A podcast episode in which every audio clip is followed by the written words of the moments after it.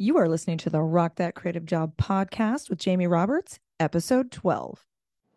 This podcast has a very focused mission to inspire, motivate, and empower you with the tools, insight, and guidance you need to get better jobs, better work, better pay, and build the creative career and life you've always wanted. So click subscribe wherever you're listening to this podcast and let's rock. Hey, creatives. Today, we're going to talk about how to find good creative career support. Now, this is not a self promotional podcast. What I want to talk about today is how you can determine if the support you are receiving is right for you and is effective and is actually helpful because there are many people out there who would love to weigh in on your career path and your talent and your skills. But sometimes crowdsourcing your career can be dangerous. And you want to make sure that you're getting the advice that's actually going to help you and not hold you back or make you feel more anxious and stuck. Now, I've openly shared many times that I could never find the right support when I was in my creative career. I received a lot of very generic guidance from people who were too busy to really understand where I was or simply had no experience in the creative industry and dispensed advice that really didn't fit in with where I wanted to go and what needed to happen to get there. This led to confusion isolation, feelings of imposter syndrome, upsetting missteps, and at times complete frustration with the creative industry entirely. And that's why I created this business because I knew that when I was going through these transitions in my career, I couldn't find what I needed. I couldn't find the right support. And it was really frustrating and it was really disheartening. And I had to work twice as hard to redirect a lot of things that didn't go the way that I thought they would because I didn't have the right advice. I have a quote on my site that says the best way to get results is to work with someone who has gotten those results for themselves. And I truly believe this because this is the same reason that athletes choose former All Star Olympic gold medalists as their trainers because those people have done the work already and they know exactly what it takes to get you where you want to go. So, how do you find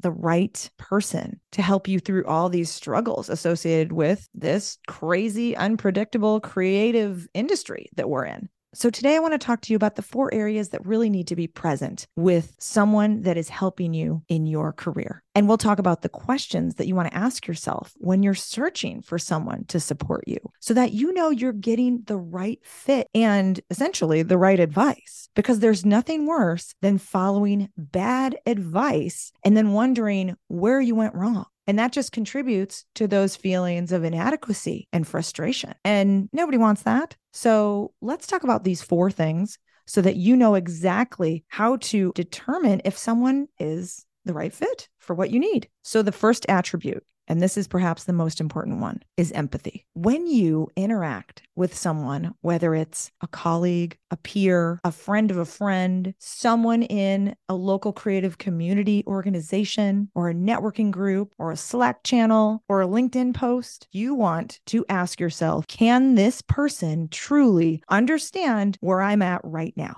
Because I can tell you if they're basing their advice and direction to you off what they think happens in this industry or what they assume your job experience is like, they are not going to steer you in the right direction. And I can tell you this from experience because I've taken advice from people I thought were very knowledgeable in advertising and design. And the difference between the bad advice and the good advice was the empathy. Not everyone is going to be empathetic to your situation. There are a lot of people out there who want to dispense advice simply because they feel like they've been in the industry long enough, they know enough information, it looks good when they do mentoring. They want to feel like they're helping even when they're not. And this is not all malice. There are a lot of people who really do want to support other creatives, but if they don't understand where you are in your career and what you're going through, they're not going to be able to empathize with that and understand how to help you move forward. So just make sure you are asking yourself if that person knows exactly how you feel, where you are,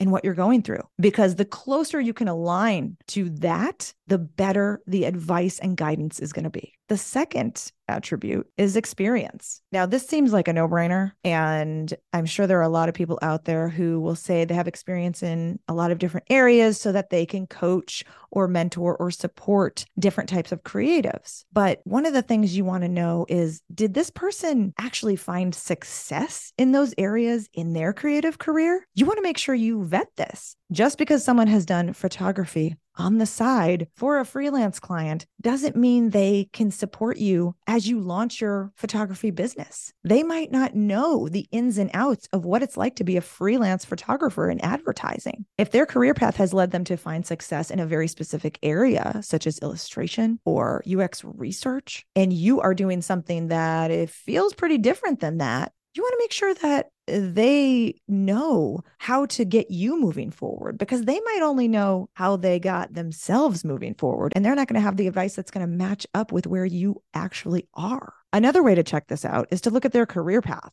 Now, there's no one way to have success in the creative industry, but if you're someone who is a graphic designer and you're trying to become an art director and you want mentorship from someone in a leadership capacity, and the people that you're reaching out to or who are reaching out to you have only ever worked as an individual contributor and never a manager, that's not someone you want to take advice from, even if they've worked for art directors or they've provided oversight to other designers. If you want to become a manager, you need to talk to a manager and you need to talk to a manager who has had success in their career. So asking someone questions like, where have you found success in your career? Tell me about the ways that you've moved your career forward. You can kind of get a sense of how they feel about their career. And creatives are pretty transparent. And so if they are not feeling confident about their own career, that's going to come out. And you want someone that feels confident because you want to feel confident. You want to feel confident in them and you want to feel confident in the fact that they know exactly where you are and they can help you move forward. The third attribute you want to look for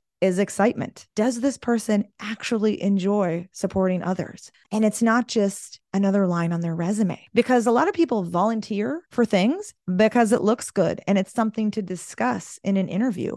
But they're really not interested in doing this. It's not a focus for them. It's not a passion for them. And making sure that you're getting someone who really is passionate about helping others in this industry, that is a critical component they can be successful in their career, like we just talked about. They can be empathetic to where you are. But if they're not super excited to have a conversation with you, or they keep rescheduling or canceling your sessions because they have other priorities they need to tackle, that's a red flag because that person is not going to be there for you when you need them most if they only have one foot in the door or if they're only doing this because it looks good. And this is more of a gut check than anything else. When you talk to someone, you know that they're excited about something or not. You can tell that instantly just by the way they discuss it. And so making sure that this person feels like they are all in and are interested in you and they want to get to know you and they want to hear your story and they want to help you and find ways to support you. That's what you should look for. Because the last thing you want to do is spend that time and expend that energy being vulnerable and sharing all these difficult things with someone and then have them act a little too casual about that as if it's not that important because that'll make you feel worse than when you started and it'll also make you second guess doing this ever again. So you don't want your brain to go into that space where you feel like oh i tried to ask for help and no one helped me and so i'm never going to do that again. So make sure that you have an excited partner in this space. And the last attribute and this one is a big one is energy. You want to know that this person is able to dedicate their time and focus to you and your needs. Now, there are a lot of coaches out there who offer group coaching. Maybe that doesn't work for you. Maybe you're a private one on one person. There are a lot of people that offer courses, and maybe you're not a DIY person and you really want to talk to an individual human and give them the rundown of what's happening in your life and your career. You have to find the right match for where you are. And you want someone that's putting that energy into the right space for you. This is why a generic career coach or a counselor, or recruiter may not be your best bet. If you really want that specific insight and you want someone that to bring that energy into your conversations, you want to feel like someone's there with you, holding your hand, helping you side by side and partnering with you. And that takes a level of energy And making sure that the person you're speaking with has that energy is going to be really critical to your success as you move through a coaching or mentorship experience.